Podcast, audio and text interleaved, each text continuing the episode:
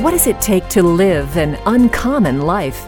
Here's Super Bowl winning coach Tony Dungy with today's Uncommon Life Challenge. It was more than 20 years ago that Nike created a huge advertising campaign around three words just do it.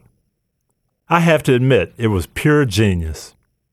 With that in mind, we probably will never feel ready to go and share the Word of God, but God wants us to just do it.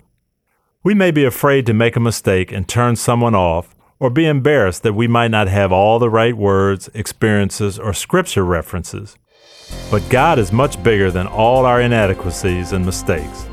He simply wants our hearts ready and willing to share with others what He has done for us. Tony Dungy, author of the One Year Uncommon Life Daily Challenge.